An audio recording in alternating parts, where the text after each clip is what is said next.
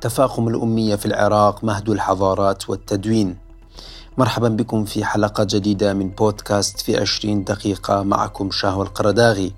سنناقش في هذه الحلقة أسباب تدني وتراجع مستوى وجودة التعليم في المدارس العراقية والعراق بشكل عام إضافة إلى تفاقم وارتفاع نسبة الأمية والكشف عن أرقام هائلة تصل إلى 12 مليون شخص أمي داخل العراق ما يشكل صدمة كبيرة للمجتمع في ظل محاولات دائمة لتجاوز المشاكل الموجودة في العراق والانتقال إلى وضع أفضل. يعاني العراق من مشاكل سياسية دائمة واضطرابات أمنية وهي دولة غير مستقرة واقتصادها ضعيف ينهشه الفساد والفوضى. وبسبب التدهور والتراجع المستمر تم خلق نظام تعليمي وتربوي ضعيف ومضطرب وفاشل ومتخلف مقارنة بدول العالم المتطور نتيجة لإهمال هذا القطاع أو انتشار الفساد فيه حيث على الرغم من وجود ميزانية للتعليم يفترض توفيرها وإنفاقها وصرفها في خدمة التربية والتعليم وبناء المدارس وتحسين جودة التدريس والتعليم إلا أن هذه الأموال تم هدرها بصورة كبيرة وذهب التعليم ضحية الصفقات والمحاصصة الذي يعاني منه كافة المجالات في العراق إضافة إلى هذا المجال المهم. ومن الممكن تحديد بعض أبرز الأسباب التي أدت إلى تراجع وتدني مستوى التعليم في العراق. وأبرز هذه الأسباب هو الفساد الإداري والمالي والسياسي الذي يؤثر بشكل مباشر وغير مباشر على قطاع التعليم إضافة إلى انعدام الكفاءة والافتقار إلى الموارد الكافية والسياسات التربوية والتعليمية الخاطئة أو التقليدية التي لا تتناسب مع التطورات العصر والتغييرات الحاصلة كما أن سوء المرافق والمدارس ودور التعليم وتراجع الخدمات والتعليم بلا رسالة أو فلسفة واضحة والتدخلات السياسية المستمرة في هذا القطاع تعتبر أسباب حقيقية ومباشرة لانهيار وإضعاف هذا القطاع المهم والجوهري الذي يتطلب اهتماما ورعاية خاصة لأن التعليم الجيد والمضمون والمتطور يطور الناس في جميع مجالات الحياة السياسية والاقتصادية والاجتماعية والثقافية وجميع المجالات الأخرى كما أنه حجر الزاوية لبناء دولة متطورة قادرة على منافسة باقي الدول في العمران والازدهار. ومن المعروف أن البلدان والدول التي تركز على تطوير قطاع التعليم أصبحت تمتلك نظام سياسي واجتماعي واقتصادي سليم لأن التعليم هو البوابة الأولى لتحقيق النهضة والانتقال من ذيل القوائم الدولية المتعلقة بالتطور والازدهار إلى مقدمة هذه القوائم.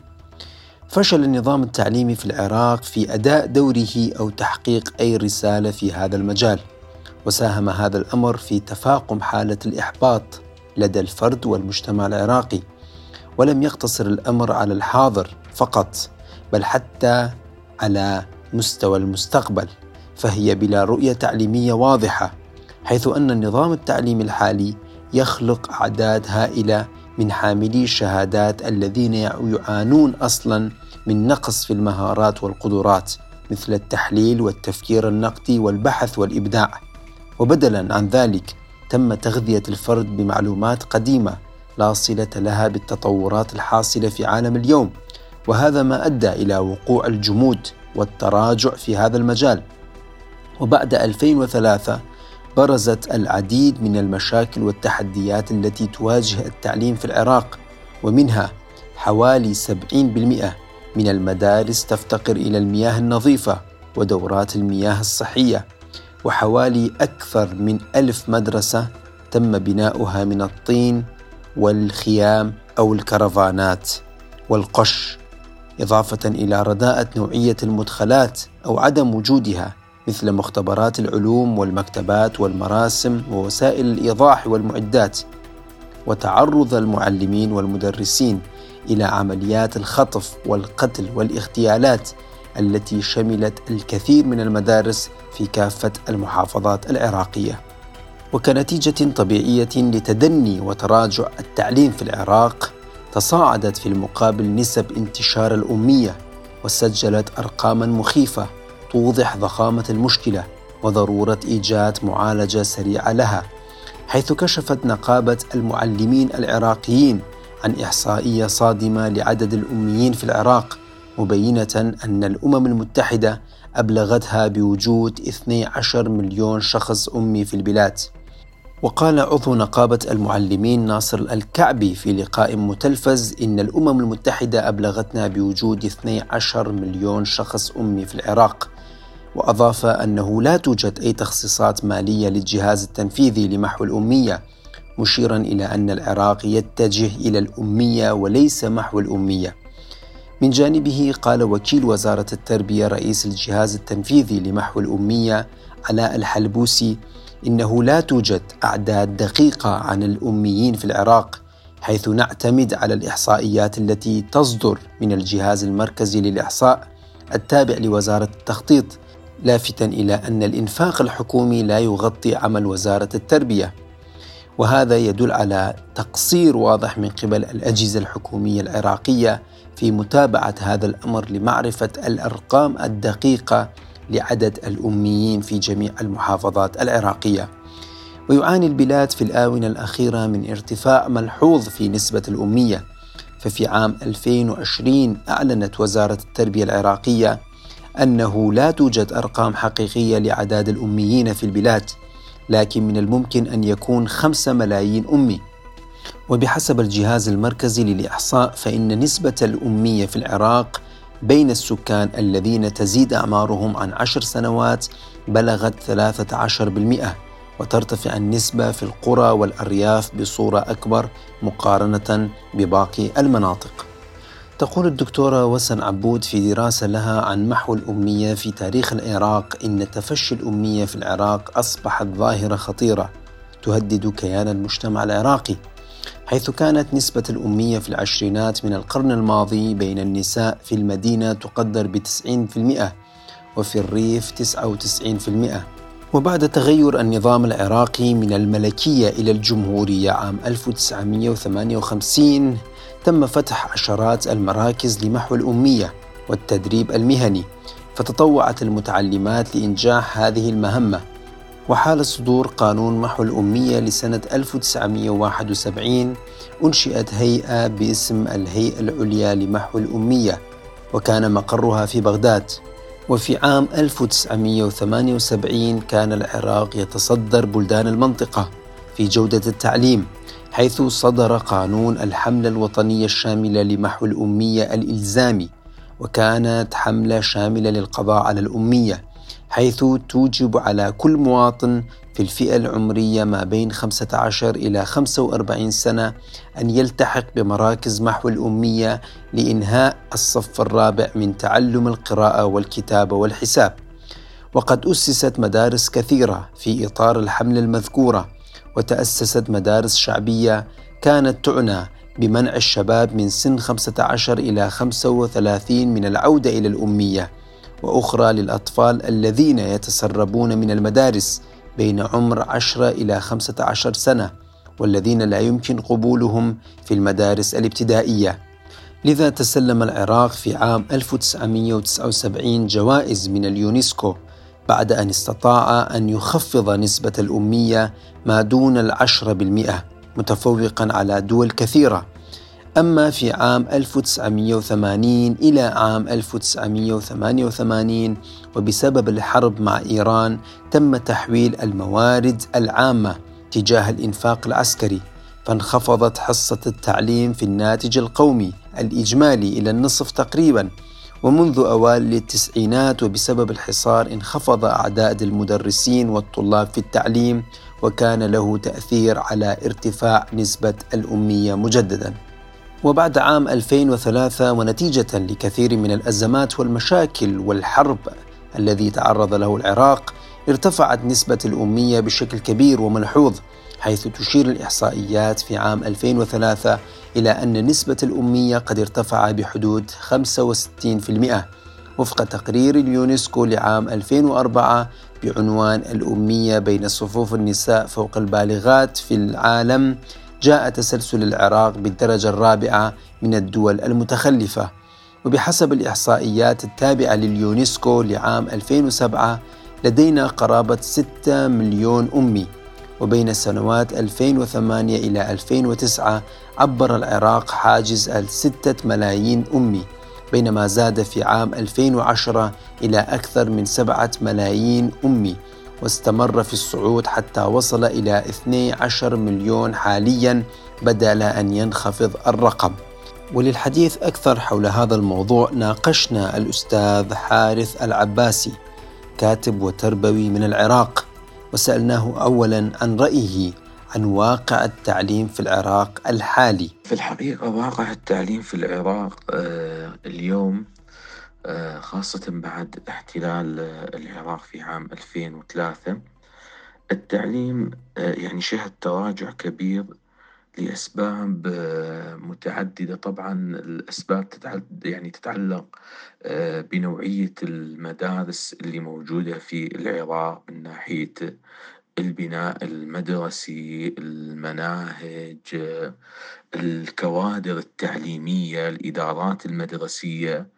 كل هذه شهدت آه، تراجع من تقريبا 19 سنة إلى يومنا آه، هذا. طبعا وأسباب هذه التراجع لها ما قبلها ما الأيام الحصار وغيرها واقع التعليم اليوم بالعراق يعاني من قضية أنه عدد الطلاب يعني الكثيرين في القاعة الواحدة آه، عدم وجود الكفاية يعني كفاية الكوادر التعليمية للمدارس آه، عدم مواكبة المناهج لاحتياجات الطالب آه، فضلا أنه هذه المدارس ما زالت تعتمد على الوسائل القديمة لا يوجد هناك مواكبة فضلا أنه يعني العراق بحاجة إلى بناء مدارس جديدة ولم يشهد ذلك. ما زال كثير من من الطلبة في العراق يدرسون في في مدارس طينية في بعض محافظات العراق.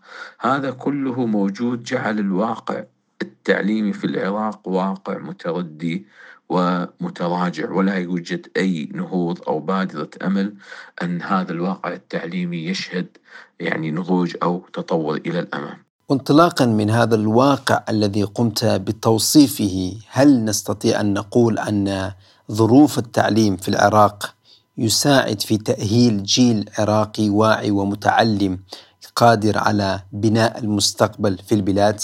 ظروف التعليم آه، في العراق اللي موجودة حاليا في الحقيقة هي لا تهي لا تؤهل لصناعة آه، جيل واعي أو جيل بالأحرى إذا لا نتكلم عن قضية الوعي لأن الوعي آه، له أدوات كثيرة غير المدرسة والجامعة أو الحجرات الدراسية يعني له أدوات كثيرة. لكن هل تؤهل لصناعة جيل متعلم يعني يكاد يكون أنه لا تؤهل لصناعة جيل متعلم يمتلك أدوات المعرفة يعني أدوات المعرفة أدوات البحث عن المعرفة.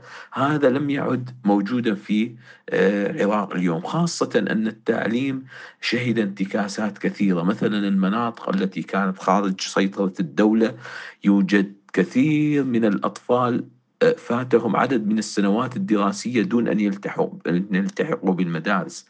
عندنا آه، جائحة كورونا وأثرها على التعليم. فقد يعني أصبح هناك ما يسمى بنظام العبور. كل هذا أثر على أنه يوجد حلقة مفقودة من المعرفة لم تعطى للطالب. لهذا أصبحت المعرفة جزء منها يعني جزء منها غير متكامل. لهذا نوعية التعليم اللي موجود الآن لا ينشئ في الحقيقة لا ينشئ جيل متعلم فضلا عن أن نقول أنه ينشئ جيل واعي أو فاهم للحياة.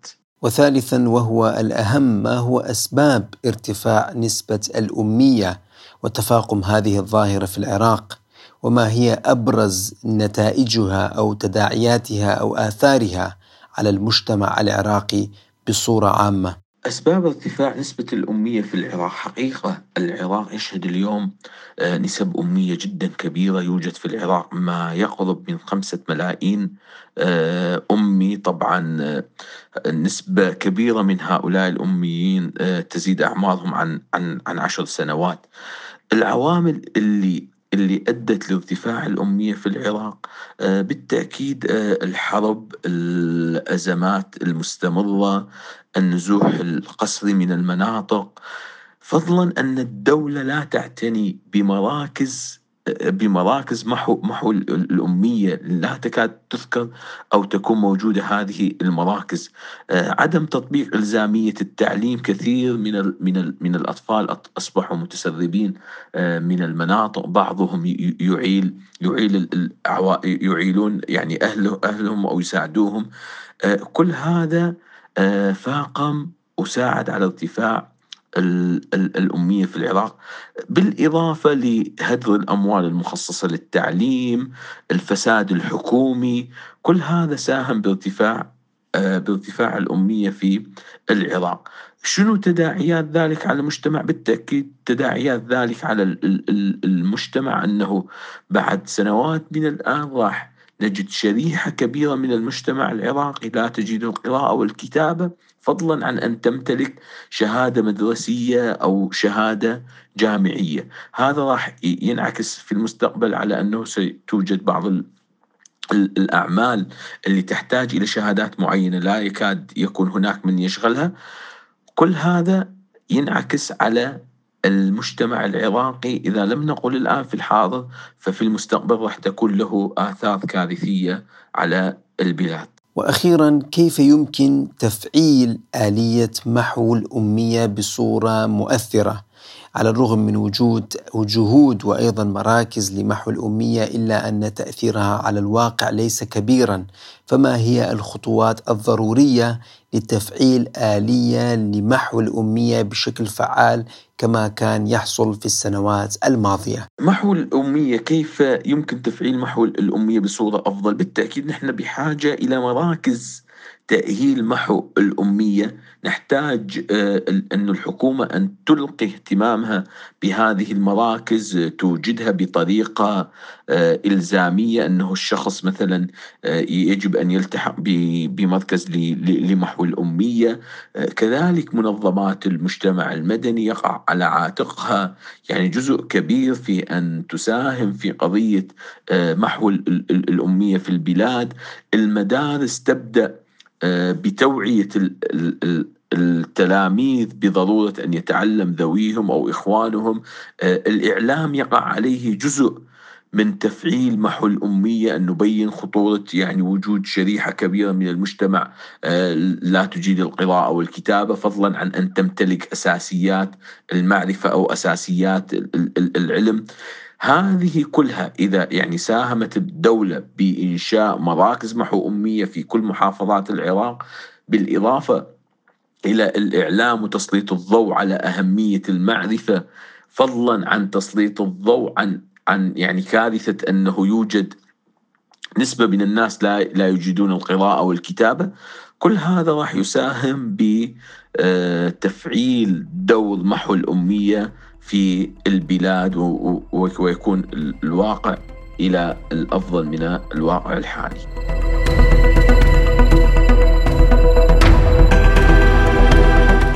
إضافة إلى الأسباب التي ذكرناها والتي تقف وراء زيادة وتفاقم الأمية شكل الإرهاب أيضا دورا كبيرا في زيادة أعداد الأمية في المجتمع العراقي. فبحسب دراسة لمركز البيان للدراسات والتخطيط فإن مؤشرات ما بعد الحرب على داعش أوضحت تأثير الإرهاب على قطاع التعليم حيث لعبت موجات النزوح جراء حرب داعش في سنوات 2014 إلى 2017 دورا حيويا في زيادة معدلات الأمية.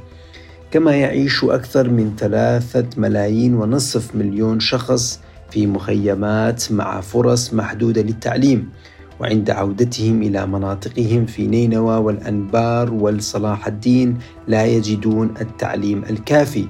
واستمرت محدودية الوصول إلى التعليم بسبب تدمير المدارس من قبل تنظيم داعش أو خلال تحرير هذه المناطق. وتفتقر المدارس في المناطق المحررة إلى التمويل والقرطاسية كما أن الصفوف مكتظة بعدد كبير من الطلاب بسبب قلة المدارس الموجودة. كما دمرت أكثر من 89 مدرسة في الموصل وحدها أعقاب الحرب في عام 2017 إضافة إلى أن المدارس والمراكز الثقافية للأقليات بحاجة إلى إعادة إعمار وهذا يظهر أن الأحداث الأخيرة التي مرت بالعراق أثرت سلبيا على دور وفاعلية التعليم. وساهمت في زيادة الأمية وتدني التعليم إضافة إلى الأسباب الأخرى التي كانت موجودة سابقا قبل ظهور التنظيم الداعش الإرهابي. وسبق أن أكد موقع The Atlantic Council الأمريكي أن تفشي فيروس كورونا والأزمة الاقتصادية التي يعيشها العراق يهدد بظهور جيل أمي في هذا البلد العربي المنهك بسبب الصراعات الطائفية والتدخلات الخارجية. ويقول الموقع إن الآثار المدمرة لكورونا مع سنوات من الآثار غير المباشرة للنزاع العنيف أثبت أنها ضارة بالطلاب الذين يحظى تعليمهم وطموحاتهم المهنية المستقبلية باهتمام محدود. ولفت الموقع إلى أن آثار الوباء السلبي على التعليم في العراق بطريقتين أولهم عدم حصول الشباب العراقي على التعليم وثانيا عدم إعادة فتح المدارس بصورة منظمة. وعدم قدرة العراقيين على الوصول لتعليم جيد ليست عقبة جديدة كما يقول الموقع لأن هذه الظاهرة بدت أيضا منذ عقود كنتيجة طبيعية للصراعات العنيفة المتعددة بالبلاد منذ عام 2003 ويبدو واضحا أن هناك اهتمام محلي وخارجي بهذه القضية وأنه من المواضيع الحساسة التي تمس بمستقبل الجيل العراقي ومستقبل هذا البلد الذي يطمح بالخروج من الأزمات. ومن الواضح أن هذه الأرقام تكشف مدى صعوبة الموقف في العراق وخاصة في مجال التربية والتعليم. ويكشف أيضا اهتماما دوليا بمساعدة العراق لتجاوز هذه الأزمة وضرورة التفات صناع القرار في العراق إلى هذه المشكلة ومعالجتها سريعا حتى لا يتفاقم أكثر ويتحول الجيل العراقي المستقبلي إلى جيل أمي بالكامل. إلى هنا ننتهي من حلقة هذا الأسبوع من بودكاست في عشرين دقيقة تحدثنا فيها عن تراجع وتدني التعليم في العراق بصورة عامة وتفاقم ظاهرة الأمية والنداءات الدولية لمعالجة هذه الظاهرة وضرورة اهتمام الأطراف السياسية في العراق والالتفات إلى التعليم لضمان مستقبل واعد للأجيال القادمة في العراق. شكرا لكم لحسن الاستماع وإلى اللقاء في الحلقات القادمة